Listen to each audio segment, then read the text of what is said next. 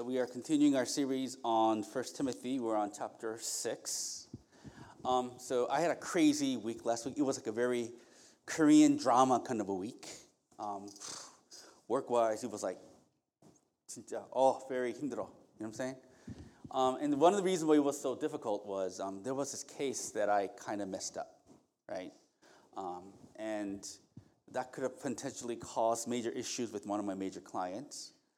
And um, it was just a very harrowing situation. I think I told some of you last week that I think i w- I'm going to get fired, right? And Kyo agrees, right? And so it was, it was that harrowing. It was that harrowing. And there were like multiple, because lawyers always give you a few solutions, right? If you ask me for an answer, I'll give you three possible solutions. Solution one, solution two, solution three. Solution one that I gave my clients was a miracle. If solution one happened, then everything will go away but that's miraculous. Chances of that happening is not very high. And there's two and there's three. I give you, I give them options, right? By the way, the way you practice law is that you give your clients option and you recommend what the best option you think it is. That's what lawyers do. Okay? If you go to a lawyer that says, I don't know, what do you think? Get out of it. That's not that's a horrible lawyer. Okay? So three options, one, two, and three. And I was praying for number one to happen, but that's a miracle. And you know what happened? What happened? Number one happened. And even my partner, was not a, was not a believer, hi Dan, how are you doing? He says, You're very lucky. And I said, Luck, or I thought to myself, luck is the grace of God. It's a miracle, truly a miracle. But this is what I realized when, when I experienced miracles. The sense of elation, the sense of praise God, that only last a few hours. The next day, you go back to the same person that you were before. That's work, but I also had a really good time with the Lord. I'm in love with Second Corinthians. I can live in Second Corinthians forever. And what I realized was what makes me feel close to the Lord? You know that song, You Are, you are More Than Enough? What gives me that sense when I, what gives me that confession, the sense when I think the Lord is enough? It's not when miracles happen. It's not. It's when, when you commune with God when you examine your life in the light of God's word, when you fellowship with God, when you repent, when you, when you confess, when you, when you lean on God, when you have that relationship with God, He becomes so real. There is no other substitute.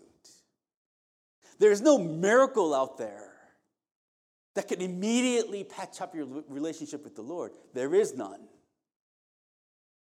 It is in His Word and living in His Word, living with Him in His Word, that makes you understand and feel the love of God. Do you understand?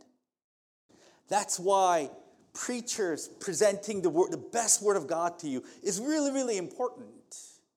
Because this is one of the ways in which God communicates his love for you.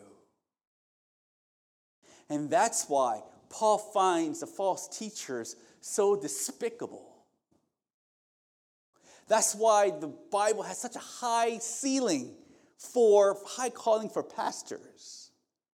And that's why God says, Pastors, you will be responsible for what you have taught your flock.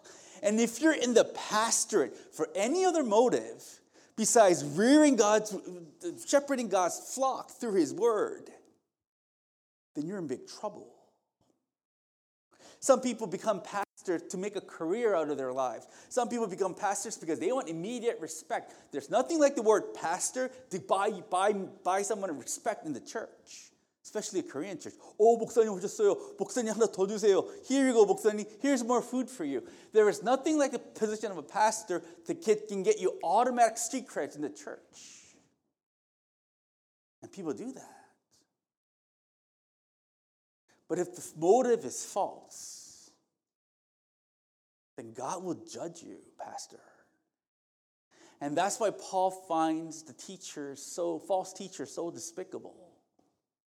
Because the motive of these false teachers is money. Paul says, I think in verse 5, we're not going to cover it today. Paul says in verse 5 of chapter 6, he says, These false teachers are in the game because they think being, being part of the church, being a teacher of the church, is, uh, uh, is will lead them to substantial financial gain. Is there security? Is there financial security? They're in it for the money. And Paul says, don't do that.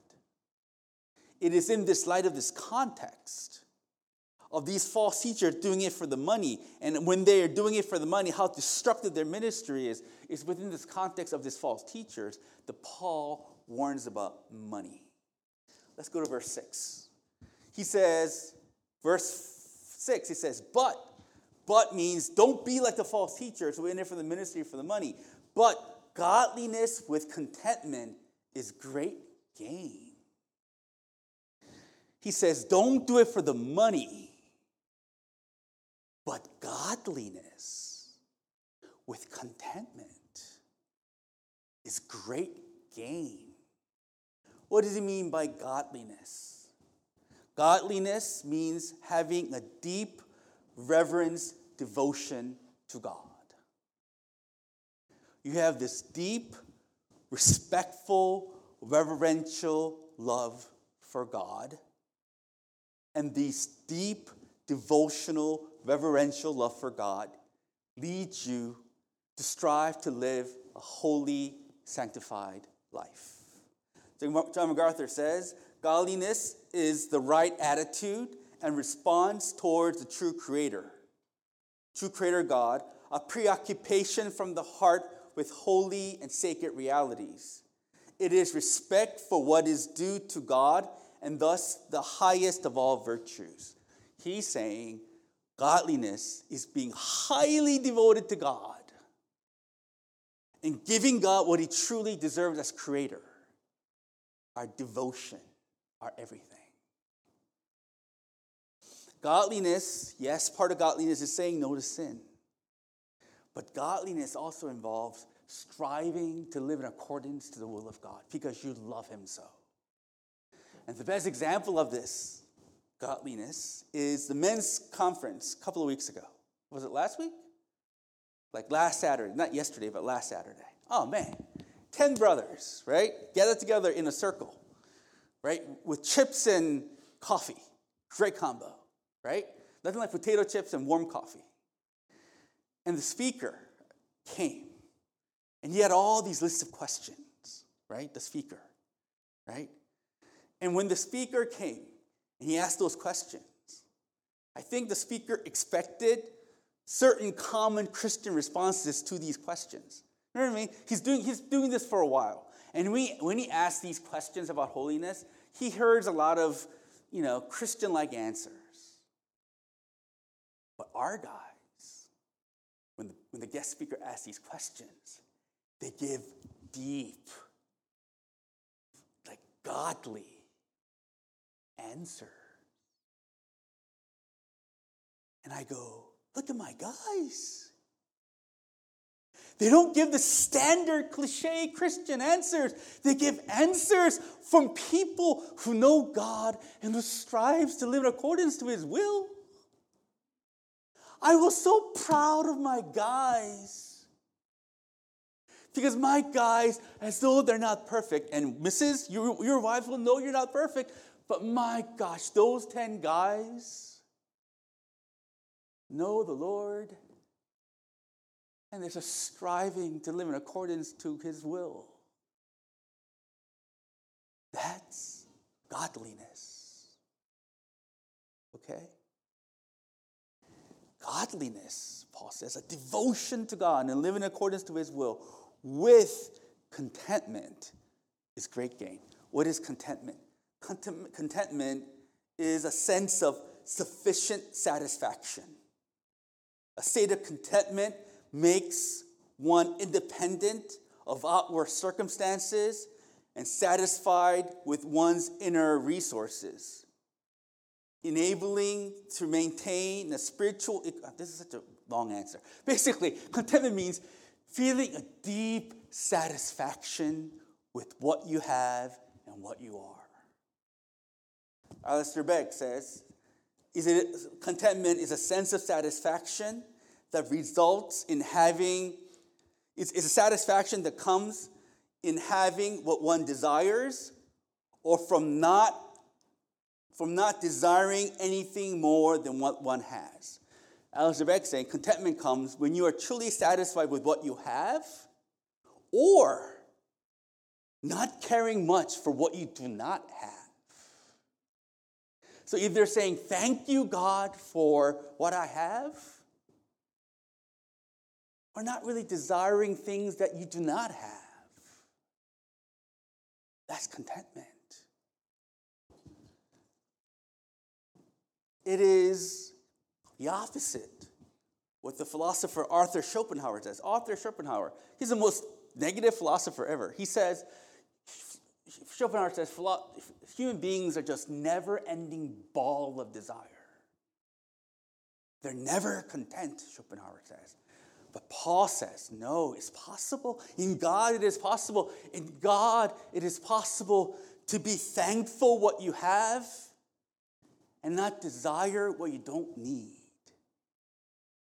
Contentment comes from having an objective view of your material possessions. Verse 7 For we brought nothing, for we brought nothing into the world, and we cannot take anything out of the world. People with contentment look they look at material things and they have an objective view. We brought nothing into the world, and we can take nothing out of the world. We come naked and we leave naked. That's true. Let's be honest, that's true. Whatever you have, whatever I have in this life is not really yours or mine, right?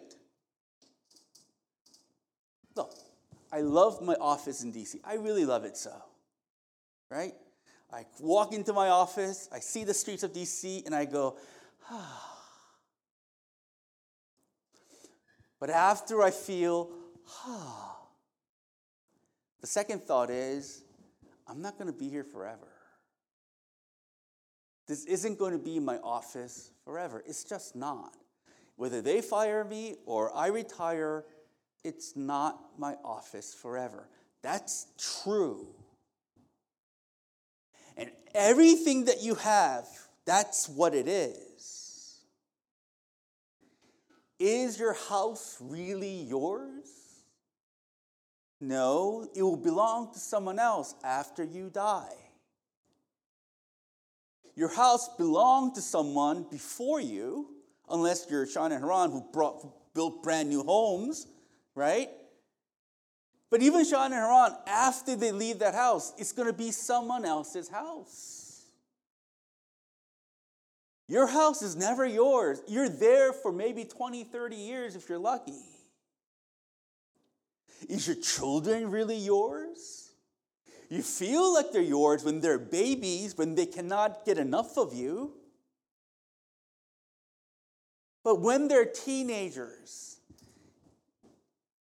they want distance from you. And eventually, they become like you, who call your parents once a week. Your kids are not really yours. Nothing is really yours. Few years ago, my mom's older sister, my aunt, passed away. I was an executor of her will. And being an executor of your will, I oversaw the disposition of all her property. She had a nice house in South Lake Bluff, South Carolina. Was it Lake Bluff, South Lake? It's a golfing area, God's waiting room. People just died, right? She has a nice house. She has a Lexus. She has a grand piano. She had all these plays she collected in her, during her lifetime. All those things were her valuable possessions her car, her house, her plates. When she died, you know what happens? Every single one of them, I couldn't give them away. I couldn't give away her piano. I couldn't give away her plates. All these things that she felt was so important to her when she was alive. When she's dead, no one wanted anything from it. Is it going to be different for you? Your kids will want your clothes, right? Your kids will want your piano. Your kids will want your car. Being contentment means having an objective understanding of your possessions. And don't let it be more important that it actually is than they actually are. That's why Jesus says it is absolutely crazy, foolish to devote your short life here in the amassment of stuff. Because rust and moth will destroy, thieves come and, come and steal. It is absolutely bananas to devote your life in the accumulation of stuff. Accumulation of stuff. Person with contentment knows that. It doesn't mean sell all you have and to avoid poverty. But contentment comes from having objective understanding of material stuff. Verse 8. But if we have if we have food and clothing, with them we shall be content. People with con- spiritual contentment also understands we need things in this world to live. We're just as body as our spirits, okay? And our bodies need things to live. We need clothing. Clothing here means shelter. We need clothing at home and we need food. And these what we need. And God will provide with these things. He really will. That's what I'm realizing these days as I'm praying through my work. The fact that I have this job and the fact that I have success in this job, it's all the providence of God. It, re- it really is. My paycheck, the money that I get, is really God working behind the scenes of letting me succeed in this field of work. He really does provide what we need in this world. He really does. Jesus says in the Lord's Prayer, pray for our daily bread, meaning pray to God for the things that you need, for the material things you need on a daily basis, because God will provide them for you. And that's absolutely true. He does provide you with your necessities. So if you're looking for a job, pray. Seriously, pray. And depend on the Father who promised to give them things to you. Okay? But let's not go bananas here. Let's not think God owes you a spectacular job or God owes you more stuff. Does he? Paul says if we have food and clothing and shelter, that is enough. How can a person be this spiritually content. It is when they have an objective view of God. It is when they have this understanding of His love. It is when God becomes the treasure. You can have an objective understanding of stuff. If you don't have God, stuff becomes more spiritual. Stuff inhabits more spiritual value. It's not a BMW that you drive, it is a symbol of your success, right? That's what people do without God. They spiritualize their possessions. It's not a Chanel bag, right? It is a symbol of you're someone important and that you've made it. That's why immigrant people love their fancy cars and fancy bags because they prove to the Americans in this world it's true. They prove to Americans in this world, you cannot ignore me because I have a Mercedes Benz. White people don't care. But your mom thinks white people care about those things. When you don't have God, material stuff becomes have spiritual value to them. But when you're deeply godly, when you're deeply satisfied in God alone, you have an objective understanding of stuff. He says, godly content, godliness with contentment is great gain. The word gain here means wealth, treasure. Paul is saying if you have godliness, if you have content with contentment, then you are so wealthy. Why are you so wealthy? Because godliness with contentment leads, will let you know, will let you see that God Himself is the treasure. If you don't have a contentment, if you don't have contentment with your stuff, God will never be enough for you. God will never be enough for you if you don't have contentment. But if you have contentment with godliness, you will see God is your treasure. And there is no other treasure like God. That's why Jesus says the kingdom of God is like someone who discovers a treasure in the field. And to, in order to buy that field, buy that treasure, he buys the field. He invests everything that he has to buy the field that contains the treasure. This parable is saying the kingdom of God, the knowledge of God, our relationship with God is the most valuable thing, worth it to give us all we have to have it. It is that valuable. Psalm 63, Psalm 70 says, God satisfied, God, I'm sorry, Psalm, Psalm what is it? Uh, Psalm 63 and Psalm 107 says, God satisfies my soul deeply. There's nothing that satisfies my soul than God. My favorite, my favorite hymn, as the deer panteth for the water, so my soul longeth after thee.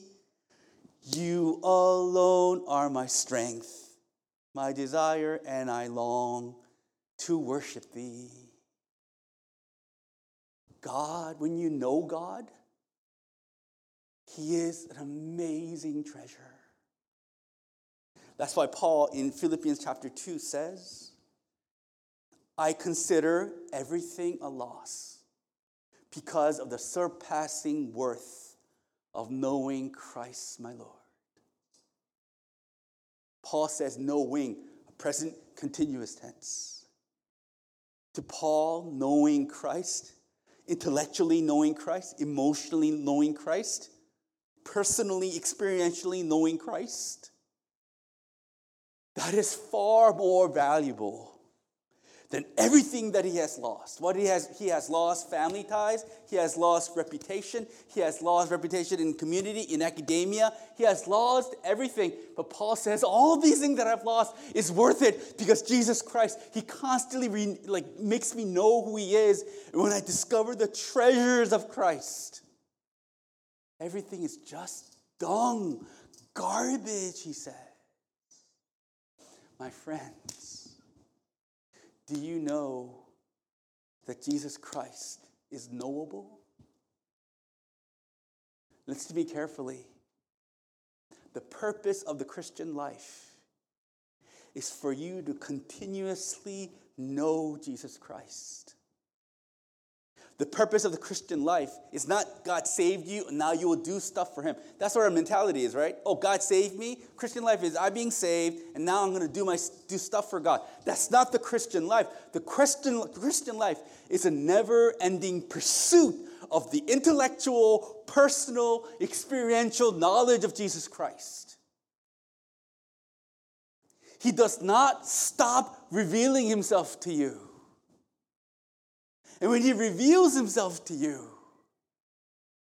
you will see he is far better than anything in the world.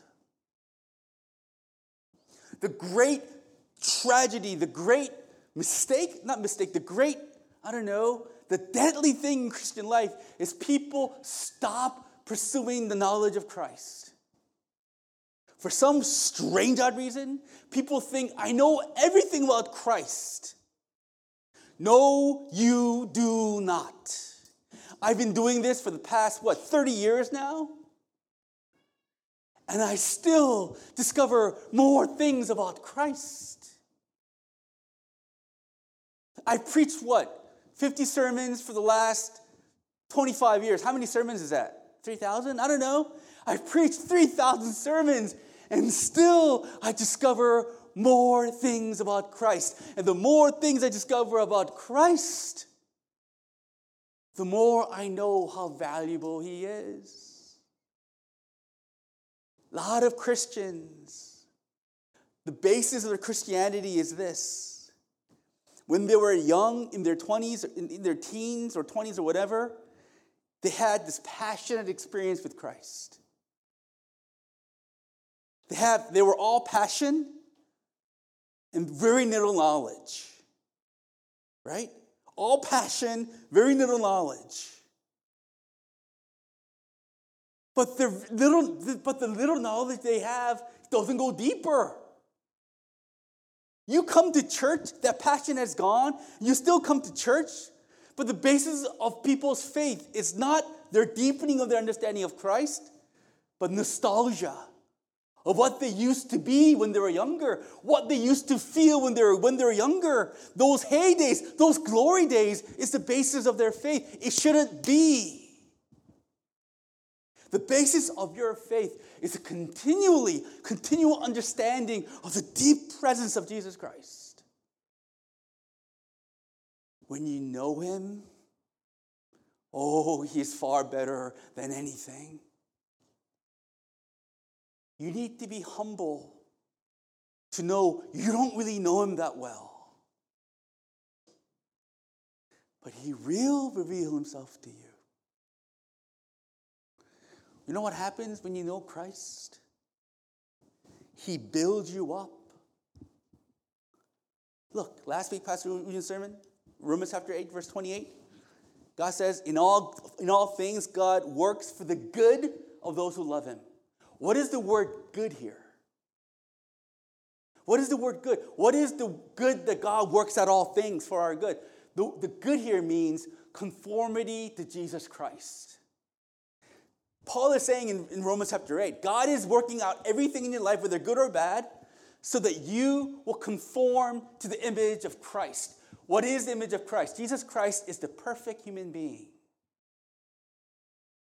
Jesus Christ is a person of truth. Jesus Christ is a person of kindness. Jesus Christ is a person of justice. Jesus Christ is a person of love and mercy and grace and God's purpose for your life is to make you more like Him. When you discover more about Jesus Christ, you will feel yourself becoming more and more person of truth, more and more person of love and kindness and grace and mercy. He will transform you like that. He really will. And there is nothing in this world that can transform you like that than He can. Look, I'm not poor, right? I'm not poor, and neither are you.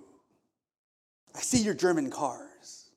I see your Volkswagens, right? I see your fancy Volkswagens, Fahrvergnügen back in the day.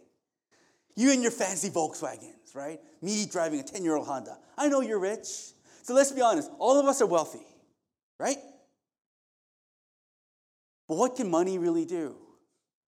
Money helps me to support my family, pay, my, pay for my son's college, spoil my parents, my in laws, support the church. Money can be used to buy my favorite meal, which is zucchini noodles and two scoops of salmon, tuna and salmon, three scoops of tuna and salmon. Mwah, my favorite meal. You can buy me a meal Yesterday, we went, me and my wife went to Tyson Corner because we, like Charlotte wanted to shop with her friends, and we just decided to make a day of it. And we went to La Sandia restaurant in Tyson's. That's a Mexican restaurant. My wife never had Mexican before. All her, all her years in America, she never had Mexican. And she, she loved Mexican food. Not the authentic one, the one in Manassas where you go and I got racist slurs from, I went to Manassas' place and they said, You're a Chinese guy. And I go, This place will be good. this place, this place will be good because there's nothing like racism to communicate the authenticity of the place. And you're absolutely right. My wife will never go to that place. But she went to the Mexican Light, one in Tyson's. And it was, and it gave her such joy. And my wife money can buy her stuff like that. But money is very limited in what it can do. It cannot make me a person of truth. It cannot make me love my wife more. It cannot, me, it cannot transform me into a person of grace and kindness and mercy. Money can't do that. Money cannot make me into a better human being. Right? Only God can. Only Christ can. That's why He's far better than anything in this world. But money is very tempting. Verse 9 it says, But those who desire to be rich fall into temptation. Money offers temptation. Money, perhaps, is the greatest of temptation. Why? Why is money such great temptation?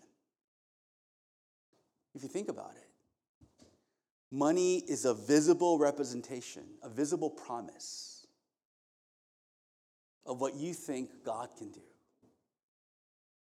It's a substitute for God, it's a more visible, immediate substitute for God.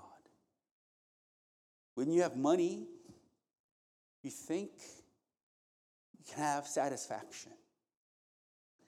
If I have enough money, I'll be satisfied. If we have money, we think we can be secure. If we have money, we think we can have glory. People respect me and love me. If we have money, we think we, have control, we can have control over our lives. That's the allure of money, isn't it? Who needs God when you have money? That's what the money promises. If money can satisfy you, if money can protect you, if money can make you happy, if money can make you be important, why in the world would you need God? Right? That's a temptation. And if you think it through,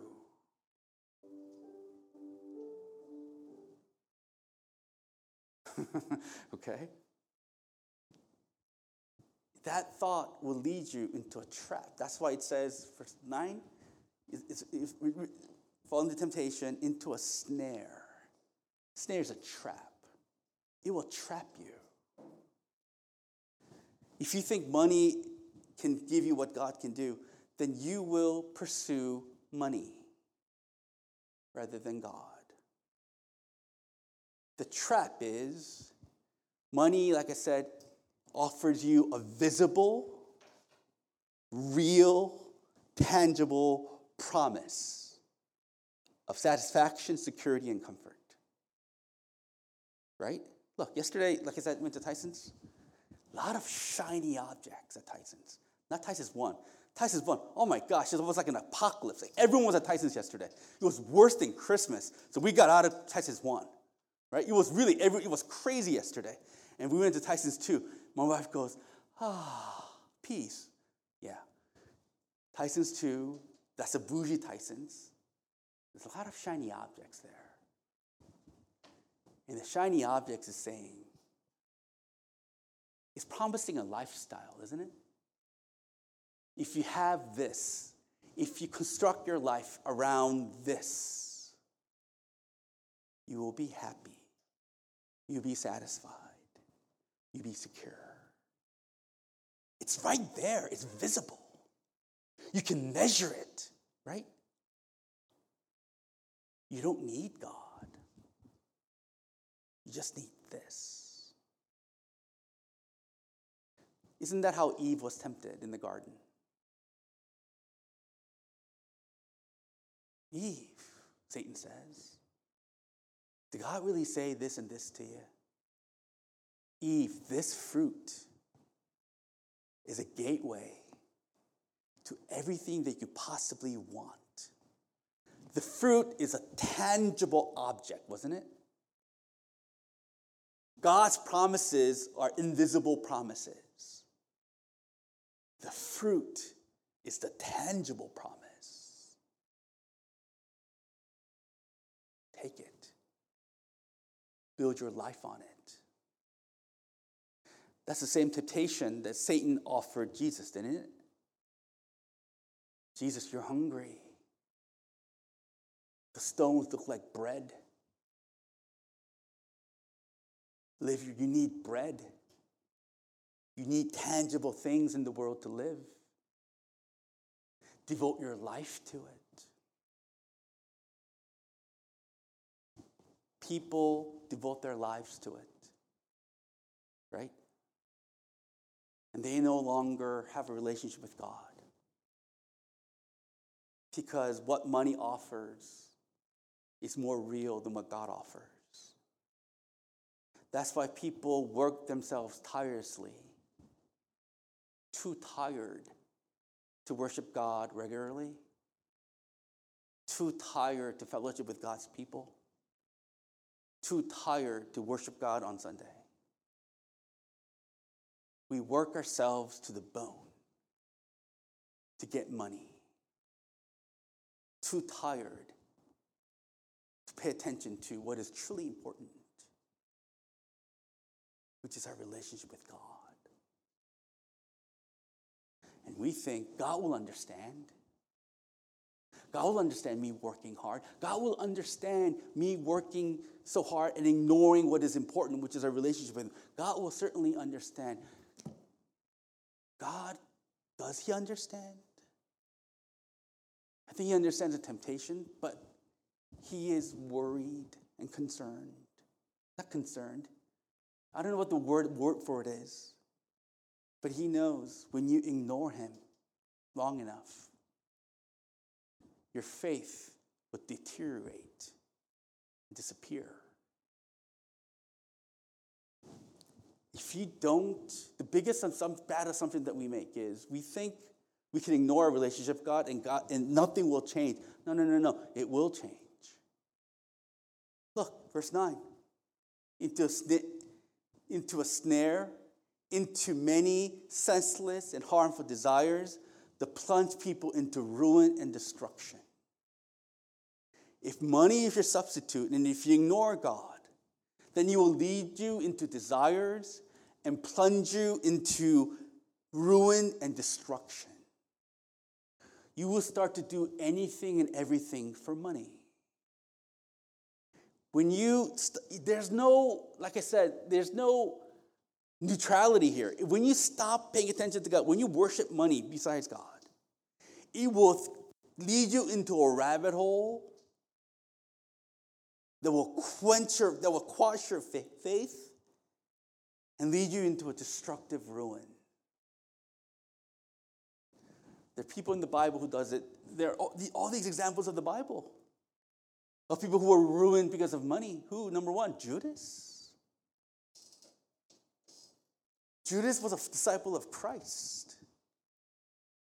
But it is for money that, that led him to betray Christ, right? The rich man and Lazarus. Remember the parable of rich man and Lazarus? There was a rich man. He mistreated Lazarus because he thought Lazarus was poor. Because, because Lazarus was poor and he was rich, he treated Lazarus like a dog. Money leads to pride, which leads to mistreating other people. The parable of the rich fool. Jesus says there's a, there's a rich guy who spent his entire life building his wealth, and after he built his wealth, he spent the rest of his life building storage houses where he can store his wealth. But the night before his storage house was completed, he died. Jesus called that man stupid and foolish because he's wasted his life. When you say no to God and start pursuing frivolous things, your life will be pitiful and useless and meaningless. Right?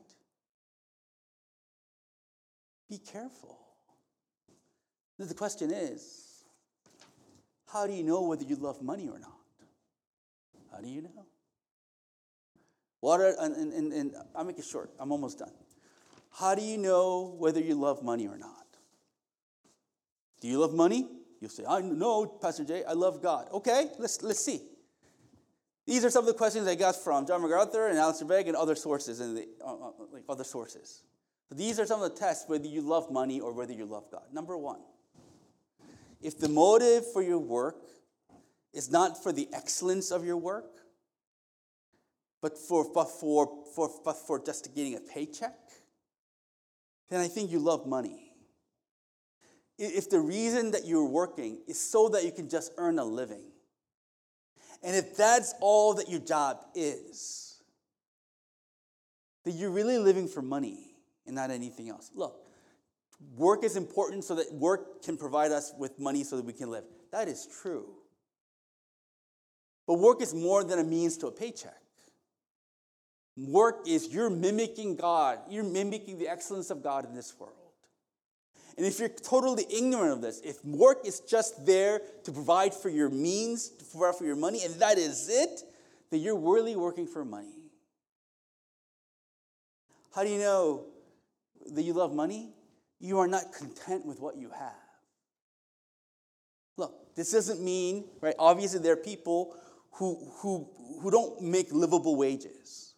Like Caleb worked for Giant over the summer, and his all his coworkers were old, like old, older people, like my age and older. And what Giant pays them, they're just scraping by. That motivated Caleb go, oh man, I gotta study harder because I don't want to end up like that. There are people who scraping by, right? But if you have enough money for housing, for clothes, for food, but if you're never, if, if you're, if you're not content with this, and if you're always desiring for more, then you love money. If you if you love money, if you if you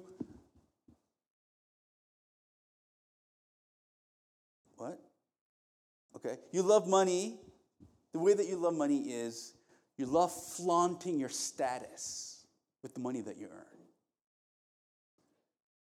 if the money is used primarily to flaunt your status in life, those ugly Balenciaga sneakers you saw, have you seen Balenciaga? You guys don't know. There's these sne- Balenciaga disgusting sneakers that cost over a thousand dollars. It has Balenciaga logo on it. If that's your MO,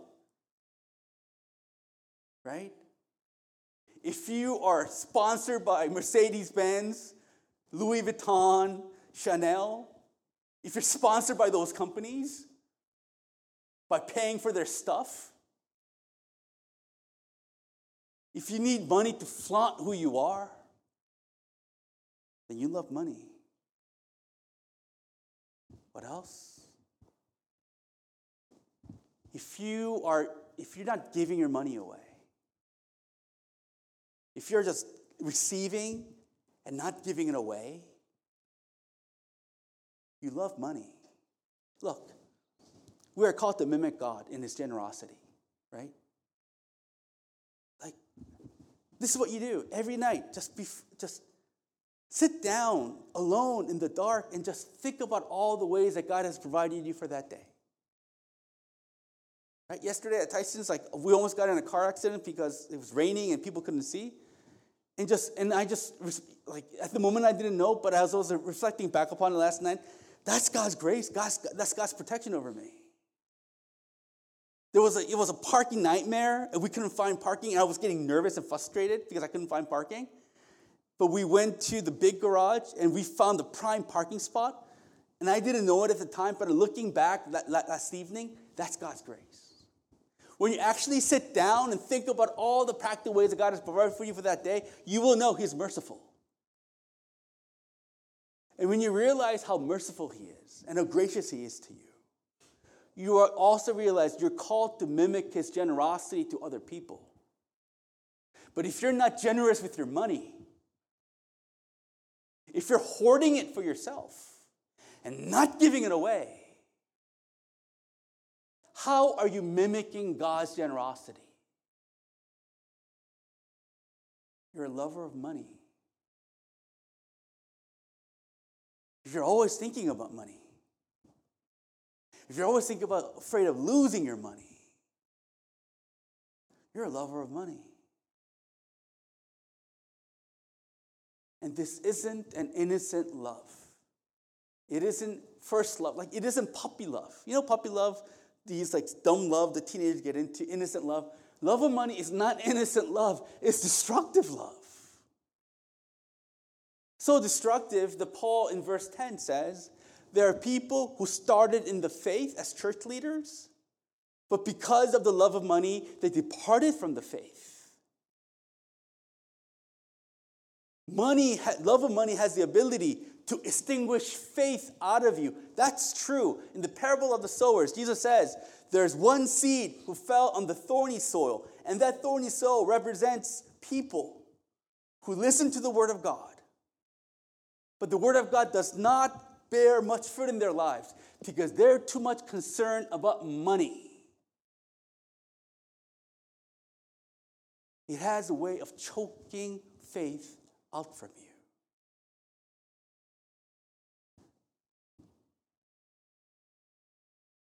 Before examine your life.